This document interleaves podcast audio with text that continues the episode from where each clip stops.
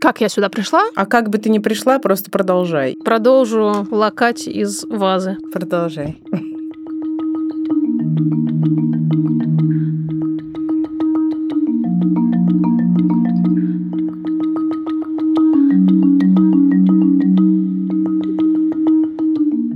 Ну, привет, привет. Привет-привет, наши эмоциональные. Это подкаст «Никакого правильно» студии «Либо-либо» обо всяком добре и зле, типа родительства и его сложностей, феминизма, дестигматизации и ментального здоровья. Меня зовут Маша Карновичула, а тебя? А меня зовут Ксения Красильникова, и мы вместе Эники и Бенники российского подкастинга.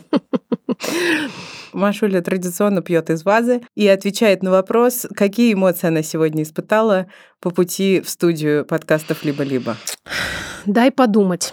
В 5.30 утра, когда у меня зазвонил будильник, я испытала эмоцию what the fuck. Я радовалась лету по дороге и тому, что очень тепло, коже. Испытывала интерес, пока я сидела на веранде кафе, где я работала и наблюдала за разными людьми. Обожаю это дело. Ну и нельзя не отметить, что я испытываю много усталости. Усталость это не совсем эмоция, но все-таки и она тоже. А ты? Сегодня до записи и в последние дни я испытываю много опять вины. Не за что-то, что я действительно совершила, а за что-то, за что на меня эту вину навешивают извне, и я, к сожалению, не могу полностью от нее всегда отделиться. И чем этого винения больше, тем мне сложнее. Кроме этого, я испытала немножко радости, потому что мой сын сегодня утром не устроил мне скандал. Это большое достижение. Еще радость от встречи с Машулей. Злость тоже была. Гнев, потому что я приехала в одно учреждение, где мне нужно было забрать паспорт, а там, несмотря на то, что уже 10 минут, как они должны были открыться, не открыто было, и никто мне не отвечал на телефон. И я стучалась, и, в общем... И фрустрировала. Да, вот такой набор только за одно утро у нас обеих. И говорим мы сегодня об эмоциональном интеллекте. Да. Как э, эмоциональные, интеллектуальные люди. Мы с тобой обе очень высоко эмоционально интеллектуальные. Потому что я, например, никогда не проверяла, но я абсолютно уверена, что у меня очень заурядный уровень IQ, того самого интеллектуального интеллекта. Но эмоциональный интеллект у меня совершенно точно развит великолепно. Вот так вот я скажу. Тогда и скажи заодно, что такое эмоциональный интеллект. Ну, в самом общем таком понимании, это способность замечать, распознавать или определять, называть, а также управлять эмоциями. Проблема, на мой взгляд, кроется вот в этом последнем слове «управлять». И мы дальше чуть подробнее поговорим об этом. Поскольку это определение к нам пришло из английского языка, то там используется слово чаще всего managing, что, в общем, в прямом переводе означает управление, но есть нюансики. С оттенками. Да. Вообще термин впервые был использован в 60-е годы в одной из научных работ, но как-то особенно не вызвал тогда интереса. А в 80-е появилась, собственно, идея того, что у нас существует несколько интеллектов, а не только вот интеллектуальный интеллект, потому что вот эта концепция явно не давала исчерпывающего объяснения, почему одни люди более или менее успешные, что-то там вот не мэчилось. В середине 90-х этот термин наконец-то приобрел по-настоящему популярную популярность благодаря такому чуваку, научному журналисту и исследователю Дэниелу Голману. Он написал одноименную книгу «Эмоциональный интеллект» в 95-м, по-моему, году,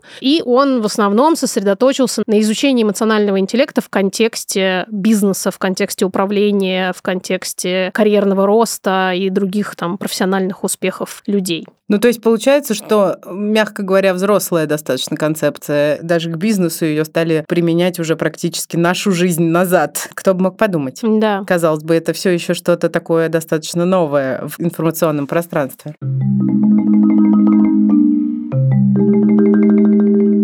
В этом эпизоде мы хотим вам рассказать о документальном фильме, который называется «Математическое неравенство», и который мы очень рекомендуем вам посмотреть. Это фильм исследования, ну то есть все буквально как мы любим, который провел Яндекс, и посвящен он женщинам в индустрии IT. Вы знаете, что мы страшно не любим гендерное неравенство. И вот этот фильм — один из тех кирпичиков, которые могут помочь строить пирамиду, ведущую нас к гендерному равенству. Потому что в нем исследуется, как же так вышло, что в IT женщин меньше, чем мужчин. Причем по тем исследованиям, которые приводятся в этом фильме, это соотношение составляет 80 на 20. Правило Паретта буквально. И догадайтесь, где 80, а где 20. На две девчонки по статистике 8 ребят в IT.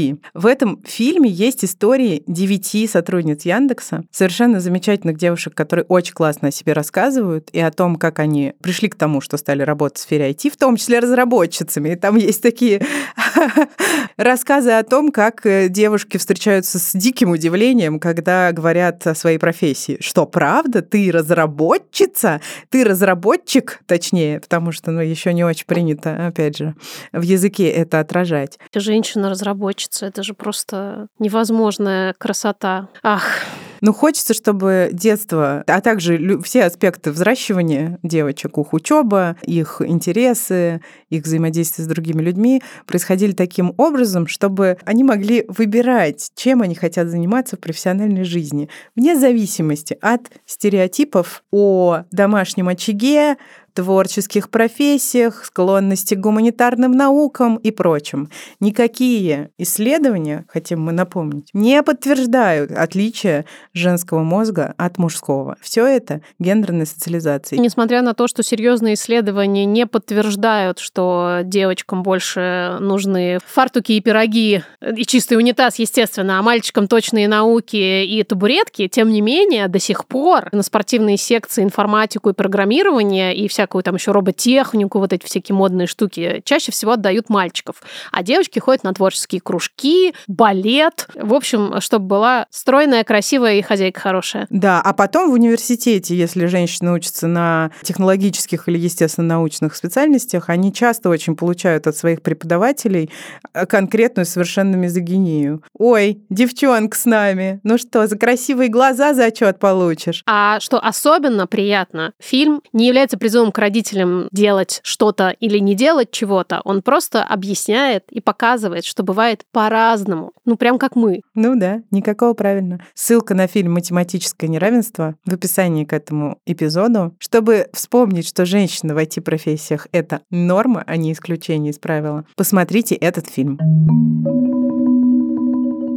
Если вернуться к определению эмоционального интеллекта, там есть несколько составляющих. Замечать эмоции, и это, кстати, далеко не всем и всегда хорошо удается, просто потому что у людей нет к этому привычки, и во многом потому, что эмоциональность как таковая, уж тем более эмоциональный интеллект, не считается чем-то важным. Именно поэтому мы много говорим о том, что если с эмоциями наших детей начинать взаимодействовать, например, с того, чтобы их называть в момент, когда они возникают, помогают, то вполне вероятно, наши дети вырастут в гораздо лучшем контакте со своими внутренностями, скажем так, и жизнь у них будет несколько качественнее. Но, в общем, сейчас действительно многие люди живут в такой эмоциональной замороженности, которая не предполагает замечания эмоций, не предполагает вообще, как исходной какой-то штуки, наличие эмоций у людей. То есть мы вроде как знаем слова типа радоваться, злиться, тосковать, э, грустить, и так далее, но... Ну, многие из нас не придают э, этому значения, считается, что это очень второстепенная вещь, опять же, потому что долгое время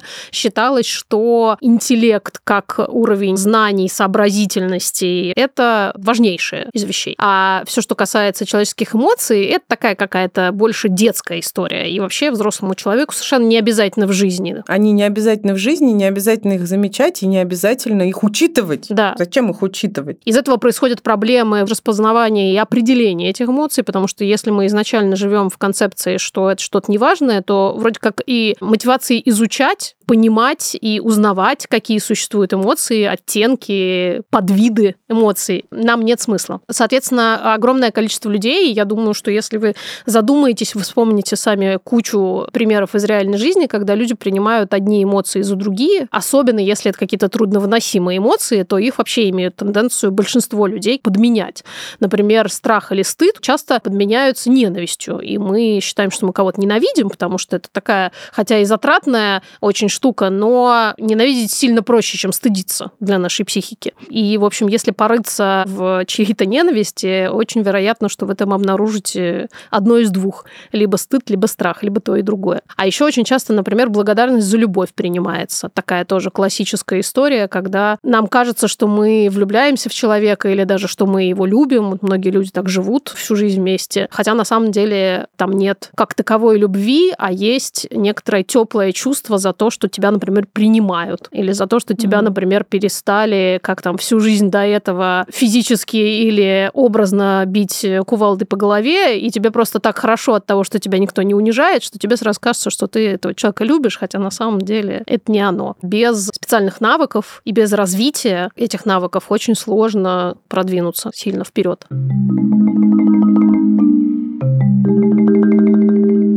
Надо сказать, что я не заметила большой дискуссии на этот счет. Единственная книга, которую я читала русскоязычных авторов про эмоциональный интеллект, на мой взгляд, может быть, это не надо говорить, ну, короче, просто чудовищно слабая. Но даже в англоязычном пространстве я не увидела драмы, как это сказать, вот этого вот э, столкновения. Хотя мне кажется, и сейчас чуть позже я объясню, почему, что на самом деле это очень значительная разница в понимании того, что мы можем делать с нашими эмоциями. Она, эта разница много на что влияет. Эмоциональный интеллект влияет на ментальное здоровье. Потому что если эмоциональный интеллект развит хорошо, то риски депрессивных и тревожных расстройств уменьшаются. Эмоциональный интеллект влияет на физическое здоровье, а именно снижает риски заболеваний сердечно-сосудистой системы, риски диабета, рака и аутоиммунных заболеваний. Эмоциональный интеллект помогает в дружеских отношениях, семейных отношениях, романтических отношениях и в детско-родительских отношениях. А еще, разумеется, в учебе и работе, хотя про работу, наверное, мы тоже еще немножко скажем. И в целом в обществе. Человек, обладающий высоким эмоциональным интеллектом, это такой, сейчас опять же говорим про классическое понимание этой концепции, это, с одной стороны, такой успешный индивидуум, который, в принципе, хорошо устроен в обществе и прикреплен к реальности, это приятный партнер во всех всех смыслах этого слова, и такой социально ответственный, что ли, человек, который, в принципе, обращает внимание на то, чем живет мир. Короче, такой приятный гражданин. Хотелось бы, в общем-то, жить э, в таком обществе, не поспоришь. Есть такое ответвление понятия эмоционального интеллекта, как оно называется по-английски emotional agility, да, переводят это как эмоциональная гибкость. И главная амбассадорка этого направления, очень нежно любимая мною женщина, она американская докторка психологических наук, ее зовут Сьюзен Дэвид. Это ее книга, которая, собственно, называется «Эмоциональная гибкость», это одна из моих любимых книг. Я, наверное, во многом начинала вообще свое понимание психологии и знакомства с этим направлением именно из ее работ. У нее есть еще TED-токи такие очень короткие, емкие и понятные. Несмотря на то, что она тоже занимается бизнес-консультированием и зарабатывает, в принципе, именно этим, тем, что она приходит в большие корпорации и учит их использовать эмоциональный интеллект для повышения всяких своих KPI. И насколько я понимаю, даже когда она приходит в эти самые корпорации, она больше сосредотачивает внимание на том, чтобы сотрудники, что ли, были счастливы, чтобы им хорошо было на работе. И от этого уже растут, соответственно, их э, всякие разные показатели эффективности эффективности.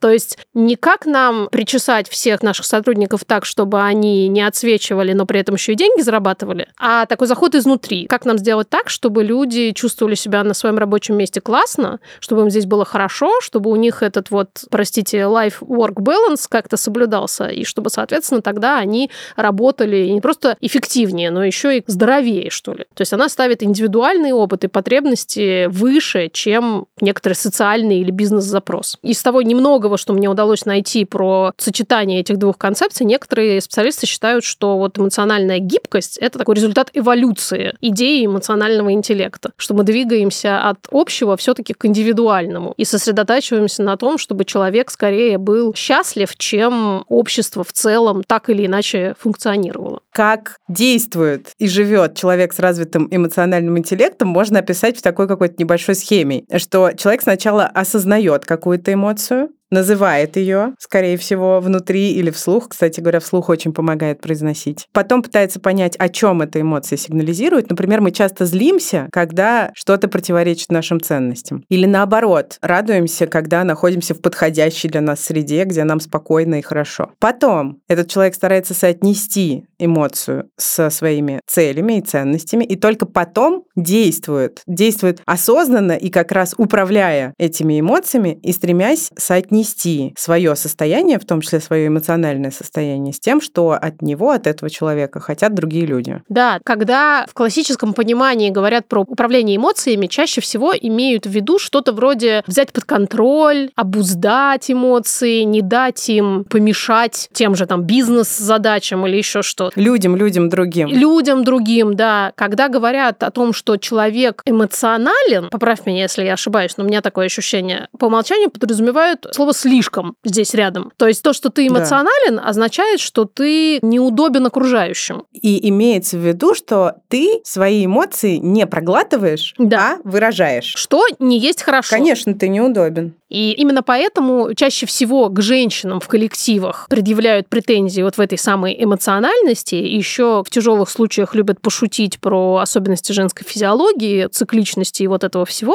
потому что это якобы мешает бизнес-процессам. И, соответственно, в этой картине мира женщины менее предпочитаемые сотрудницы, потому что эмоциям не очень место в бизнес-коллективах. В реальности исследования говорят, что все ровно наоборот.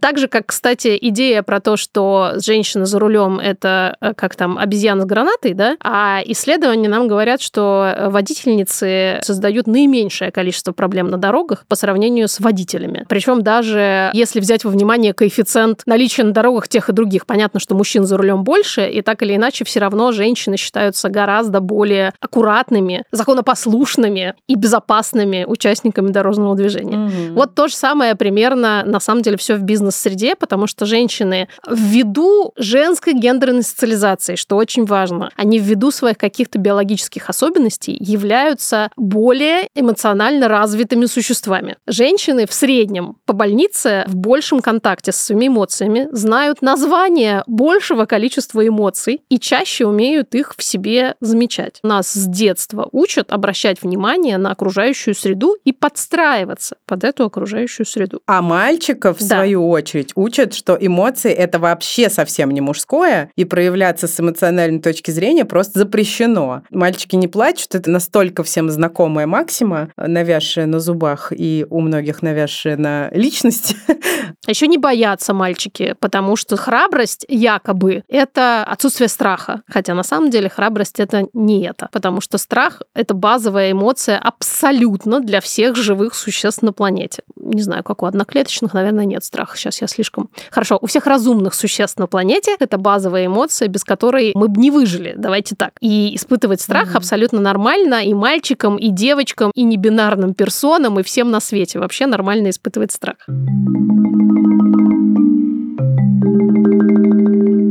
И вот Сьюзен Дэвид, которую так любит Маша, и которая зарабатывает на эмоциональном интеллекте, такая докторка наук. Да нет, классная, на самом деле, важная женщина. Говорит, не безосновательно, что делить эмоции на позитивные и негативные не совсем корректно, а даже местами токсично. И утверждает, что современное общество слишком одобряет идею, что быть сильным человеком круто, быть в порядке необходимо и важно. Сама Сьюзан считает, что сила никак не связана с отказом что-то испытывать, чувствовать и понимать про свои эмоции. И не связана с умением брать под контроль то, что кому-то из окружения неудобно в конкретный момент. И здесь, конечно, я не могу не вспомнить все свои корпоративные работы, где действительно никакое проявление никаких эмоций не то что не поощрялось, оно просто не допускалось. Было бы очень странно, если бы кто-то, например, громко смеялся, проявлял бы злость или раздражение, или плакал, уж тем более плакать надо всегда в туалете. Угу. Помните вы об этом? Я помню. Но по мнению Сьюзен Дэвид, только проживание всех наших эмоций делает нас по-настоящему резилиентными людьми. Мы тут любим и не раз произносили слово резилиентность. Оно означает такую некоторую устойчивость и возможность и способность адаптироваться к такой несовершенной жизни. Про эмоциональную резилиентность тоже часто говорят как э, про хороший контакт с самим или самой собой, которая позволяет тебе не сваливаться в какую-то черную яму, когда происходят сложные события. Да, я очень люблю здесь сравнение с э, физическими телами, которые чем жестче, тем с одной стороны кажется, что они более надежные, но с другой стороны их э, при применении должной силы можно разрушить. Гибкость, то есть умение подстраиваться под форму применяемой этой силы к тебе, гораздо более разумная стратегия в смысле выживания. В одном из наших предыдущих эпизодов он назывался «Любовь во время чумы». Наша гостья, психотерапевтка Амина Назаралиева говорила, у нее была такая метафора про мячик, который ударяется об стену. Да. И вот в тот момент, когда он ударяется об стену, он слегка меняет свою форму, то есть чуть-чуть прогибается в этом месте, но как только он отскакивает от стены, он возвращается. Хотя, может быть, ему этому мячику очень даже и больно. Когда какие-то очень сильные на меня сваливаются испытания, я понимаю, что я вот в этот момент мячик, столкнувшийся со всей дури со стеной. Но так как у тебя высокая адаптивность, агентность и резилиентность, то ты, мячик Маша Карнович-Ула, вполне имеешь шансы от этой стены отлететь, не разрушившись. И это при этом не уменьшает твои боли да. в этот момент. Просто ты, возможно, восстановишься. Возможно. Тут как повезет, да. Но пока, видишь, до сих пор восстанавливалась, поэтому, в принципе, из этого можно да. сделать некоторые выводы. Почему мне кажется важной именно эта часть, почему я так люблю Сьюзен Дэвид и с некоторой настороженностью отношусь к вот такой классическому пониманию, особенно бизнесовому пониманию эмоционального интеллекта, это, наверное, что ли, конечная точка, которую преследует одна и другая идея, где в классическом понимании эта конечная точка — это некоторый такой измеримый успех, будь то финансовые показатели в бизнесе или удовлетворенность там твоего начальства или что-то в этом роде. А вот в этом втором понимании, которое про гибкость, конечная точка или даже не конечная точка, а некоторый процесс, и это твоя удовлетворенность жизнью в первую очередь. Твой контакт со своими ценностями. И в этой ситуации даже тогда, когда кому-то может показаться, что твое решение, ну, например, как наше с тобой решение, уйти с хороших, оплачиваемых, надежных рабочих мест в больших корпорациях. Можно их посчитать эмоциональными, читай нерациональными, то есть читай неумными, неправильными. Ага, ага. А в реальности оказываются на самом деле в какой-то такой долгосрочной перспективе тем действием, которое мы совершаем для такого долгосрочного благополучия, для собственного счастья, качества жизни, и из этого вытекает на самом деле счастье и качество жизни других людей вокруг нас, например, наших детей угу. или наших партнеров. И тогда уже довольно сложно назвать это решение нерациональным, неправильным или так далее, и так далее. Но э, я знаю, что для большинства людей, там, мое, например, решение уйти вот так вот в никуда из места, где я понимала четко, что мне плохо, я не хочу здесь быть, это мне не подходит, не соотносится с моими собственными этими ценностями. Я знаю, что очень многие люди посчитали, что это было вот такое вот эмоциональное, то есть неправильное решение. Типа психанула ага. и ушла с хорошей работы. Все так. Мне кажется, ты очень важную штуку подметила про то, что когда говорят эмоциональный, то это противопоставляется рациональному, а значит предпочитаемому. Абсолютно. И я понимаю, что у меня действительно, если бы меня тогда спросили про вот эти самые рациональные, то есть предпочитаемые правильные причины моего ухода, их не было бы фактически. Ну, кроме того, что я ненавижу каждый день, который я трачу на работе. Рационально это какие у тебя перспективы карьерного роста, сколько тебе денег платят, где офис находится, я не знаю, там мне, например, было очень удобно добираться до офиса, последнего офиса, в котором я работала, но мне просто там было хреново, вот и все. Важная мысль, которую, мне кажется, мы не раз произносили в этом подкасте, что эмоция, например, эмоция гнева, это очень часто реакция на нарушение каких-то твоих убеждений и ценностей. И если ты об этом знаешь, ты можешь не игнорировать лишний раз свой гнев, а подумать, почему он возник и что с этим можно сделать, с одной стороны. С другой стороны, и вот Сьюзен Дэвид об этом тоже говорит в своей такой коротенькой инструкции о том, как развивать эмоциональную гибкость между возникновением эмоций и, допустим, нашим называнием этой эмоции и действием, которое эта эмоция порождает, может быть некоторое расстояние. И достаточно часто это расстояние полезно. И это, кажется, еще одна из э, составляющих вот этой эмоциональной гибкости в смысле возможностей управлять и обходиться как-то. Вот, кстати, хорошее слово «обходиться». Обходиться с этими эмоциями, чтобы они там скорее шли на пользу тебе и твоему будущему. Вот мне очевидно, что несмотря на то, что твое решение уйти с работы было эмоциональным, вероятнее всего оно не было принято за полторы секунды. Да, именно так. Aviasales. Еще. Реклама сервиса Aviasales еще. Это наша отрада, привилегия каждый раз, когда мы записываем эпизодики нашего подкаста. Почему? Потому что здесь мы мечтаем и слушаем о путешествиях. И потому что здесь мы вспоминаем все те ситуации, когда сервис Aviasales еще, который стоит 1490 рублей в год, а с промокодом никакого, на 10% дешевле, помогал нам или поддерживал нас в наших путешествиях или около путешественнических делах. Кстати говоря, перемещение по миру это вовсе не обязательно путешествие, это может быть побег, иммиграция. Ну, например. И тут Aviasales еще точно так же незаменимы, как и в более приятных обстоятельствах. Но у них есть много всякого добра, о котором расскажет Машуля. Первое и главное добро, которое я не устаю каждый раз отмечать, это их чудесная поддержка с живыми людьми, которые пишут живым языком, а не по скриптам, что, мне кажется, чрезвычайно важным в нашем современном мире. Они даже стикеры умеют слать. Но это просто вообще. Там есть кэшбэк на всякие классные штуки, которые совершенно необходимы любому путешественнику. Например, отели, страховки, ПЦР-тесты. А еще еще там есть супер секретные секретики, такие гайды по самым разным городам с очень небанальными достопримечательностями, которые вы не найдете больше нигде. Историю от нашей слушательницы, которых мы, кстати, всегда от вас ждем, про всякие ваши веселые и необычные путешествия, мы сейчас послушаем. Здравствуйте, любимые! Меня зовут Ольга, мне 23 года. Мои очень классные путешествия были во время студенчества. Я обожала группу Tokyo Hotel, до сих пор обожаю их. И летала несколько раз на их концерты. Летала с подружкой из Уфы в Москву и в Питер. И также я по этой причине, потому что я любила Tokyo Hotel, познакомилась с одной из своих лучших подруг, которая живет сейчас в Питере. И мы с ней из Питера ездили в Финляндию на концерт. Ее мама нас везла на старенькой девятке всю ночь. И до сих пор, кстати, я иногда попадаю на их концерты, но уже за границей, так как я переехала сюда. Ой, святые времена, когда люди просто ездили на концерты в другие страны. Господи, боже мой, какое счастье. Вообще хочу сказать, что я обожаю концертный туризм как концепцию, и сама позволила себе такое единожды в жизни пока. Я ездила на концерт группы «Океан Эльзы» из города Москвы в город Минск несколько лет назад. Ехала по шоссе, и когда еще в Москве повернула на Можайское шоссе, которое ведет напрямую в Минск, очень смеялась, когда навигатор сказал «Прямо». 666 километров. Вот, и так я это все проехала и приехала в Минск, и очень была счастлива этому. Как бы хотелось, чтобы эти возможности у всех у нас снова появились. Коли настане день.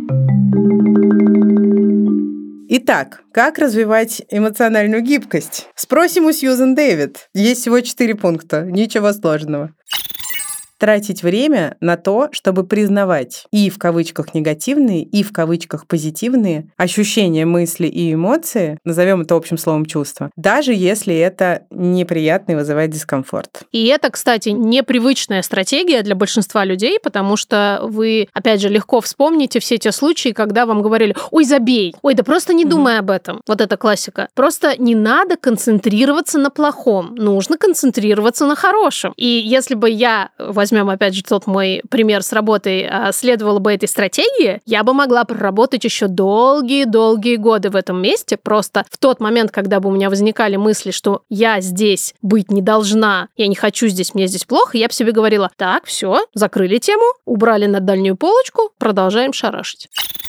Отделитесь, как раз говорит нам Сьюзен, от своих мыслей, эмоций и ощущений и признайте, что это просто мысли, эмоции, ощущения. Они вас не определяют. И это одна из основ, наверное, многих mindfulness практик, которые в том числе, например, применяются в терапии принятия ответственности, что мысли и эмоции — это действительно всего лишь мысли и эмоции. В том смысле, что они не постоянны, они не часть тебя, они бывают у других людей тоже. Они совершенно не обязательно значат, что ты какой-то такой или не такой человек, и совершенно не обязательно значит, что с ними надо в ту же секунду что-то делать. И более того, эти мысли и эмоции не ограничивают твои возможности что-то делать в будущем.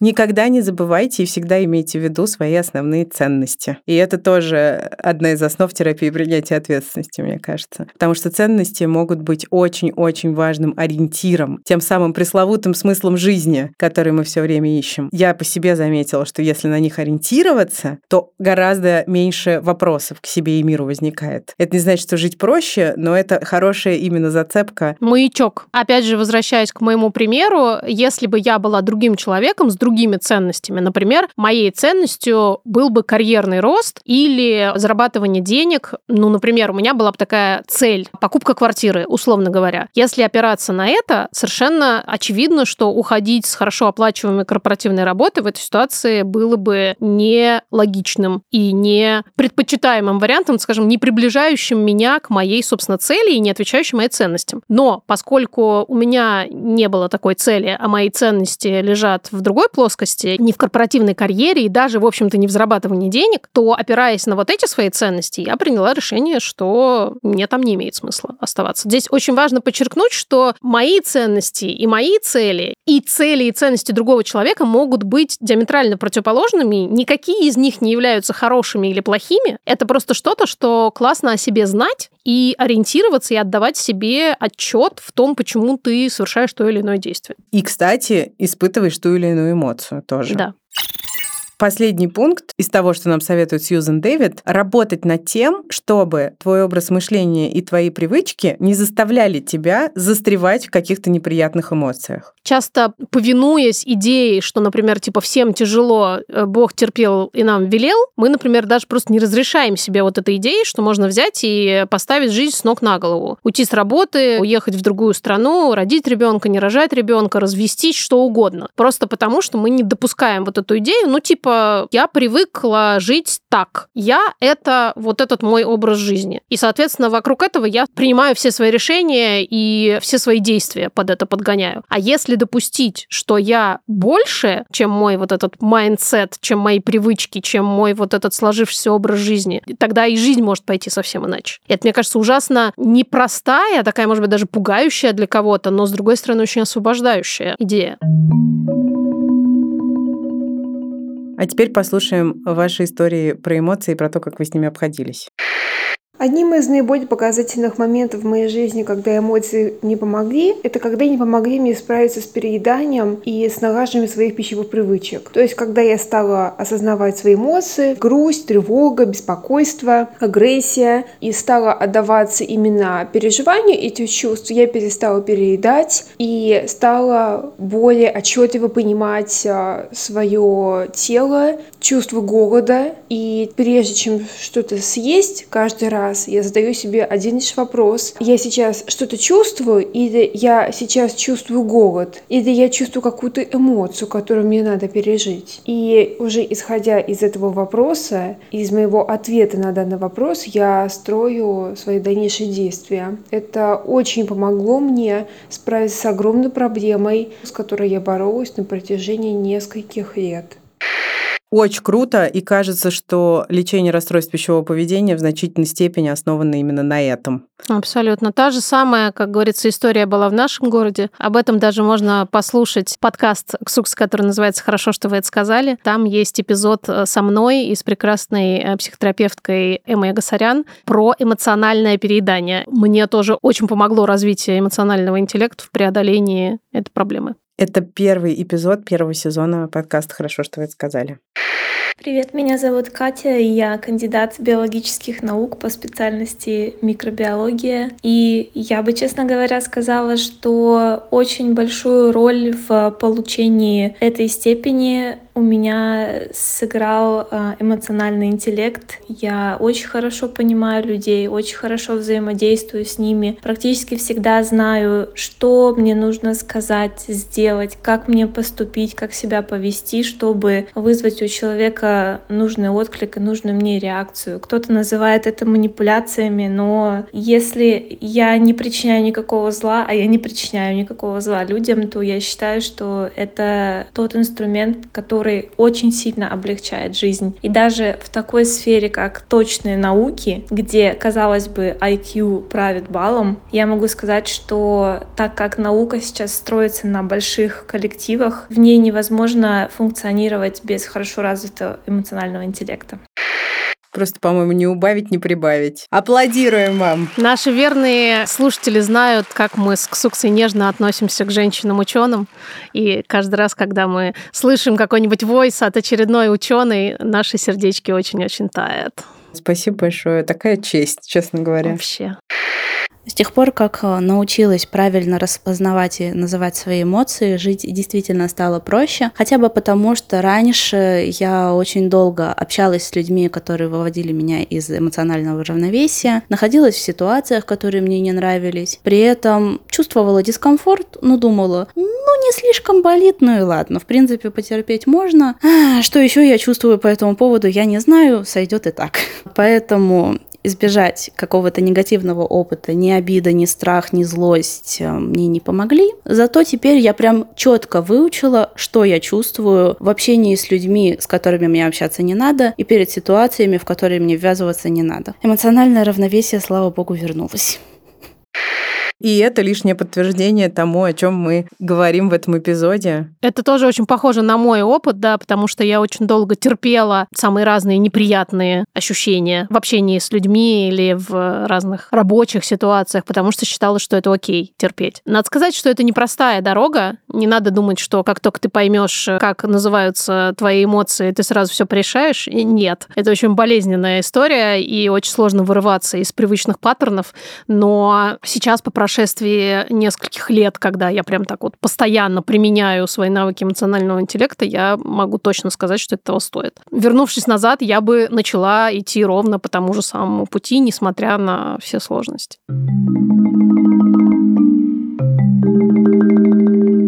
Ну и, конечно, мы хотим сказать о том, что эмоциональный интеллект эмоциональная гибкость и их развитие очень важны в родительстве. Мы уже об этом достаточно много говорили, потому что у нас были эпизодики про сложные эмоции, например, детские, и как их выносить родителям, и вообще мы этой темы как будто бы часто касаемся. Но еще вообще-то существуют исследования, которые подтверждают корреляцию между развитием эмоционального интеллекта у детей и их успехом во взрослой жизни даже большую, чем корреляцию развития интеллектуального интеллекта и успехом. И это прикольно. Было вот исследование, которое длилось 19 лет, и результаты его в 2015 году были опубликованы. И оно показывает, что эмоциональные навыки, которые ребенок постигал или использовал в возрасте 5 лет, могут определить его успех на протяжении всей жизни. И в понятие успеха здесь вполне конкретные вещи включались. Например, получить высшее образование и начать работать на полноценной работе к 25 годам. Поскольку социоэкономические показатели легко изучаются, то чаще всего смотрят на них исследователи, когда про вот этот успех жизненный говорят, но и субъективную переменную тоже берут, то есть спрашивают у людей, вам вообще как живется? И чаще всего люди, которые с самого детства находятся в контакте со своими эмоциями, в среднем во взрослом возрасте чувствуют себя хорошо, даже если на протяжении жизни они сталкивались с какими-то достаточно заметными травмами. Это, в общем, в каком-то смысле похоже на тренировку мышц, потому что чем более натренированное и выносливое физически у тебя тело, тем легче ты переносишь даже большие физические нагрузки. Исследователи считают, что родители бывают, например, ориентированы скорее на действия, чем на эмоции. И, соответственно, такой же образ мышления они хотят передавать своим детям. Знакомая такая история, да? Я думаю, да, что это знакомо очень многим людям в нашем поколении. Они считают, что проявление эмоций и испытывание эмоций — это что-то такое деструктивное. Не только у их детей, но и у них самих. А есть еще родители, которые ведут себя противоположным образом, и они своих детей учат с эмоциями как раз взаимодействовать, быть на короткой, так сказать, ноге. И принимать свои эмоции, и исследовать свои эмоции, и не только в самих себе, но и в других людях. Да, и вот исследования показывают,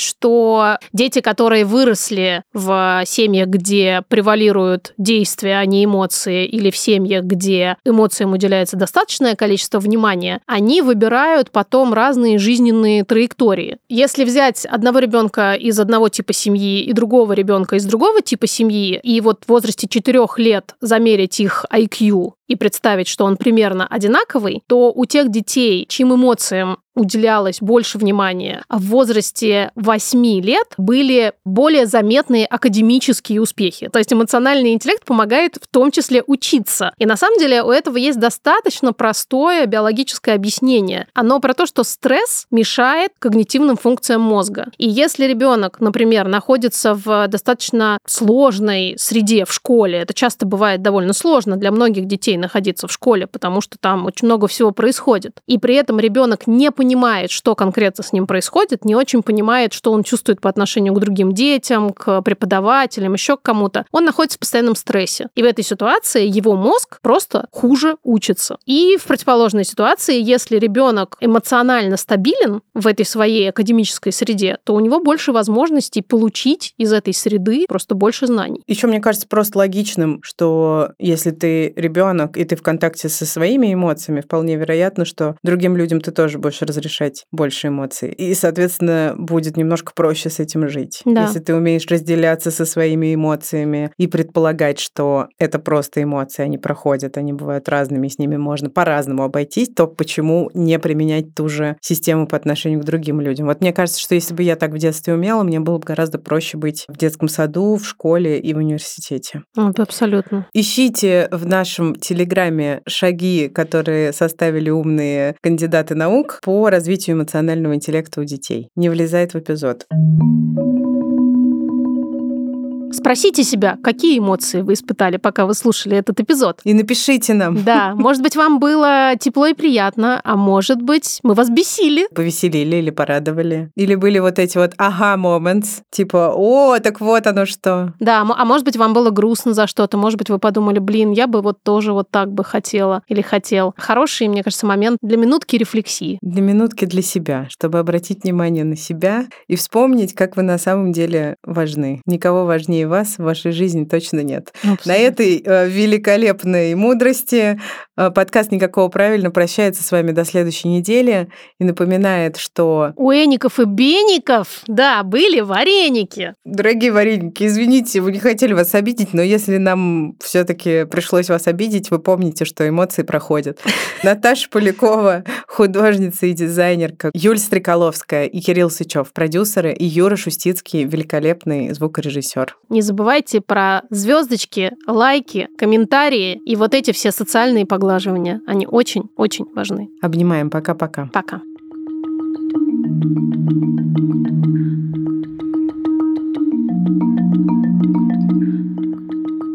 Для минутки для себя, чтобы обратить внимание на себя. Да. Сука. И вспомнить вспоминается эта матерная медитация. И вспомнить, как вы на самом деле важны.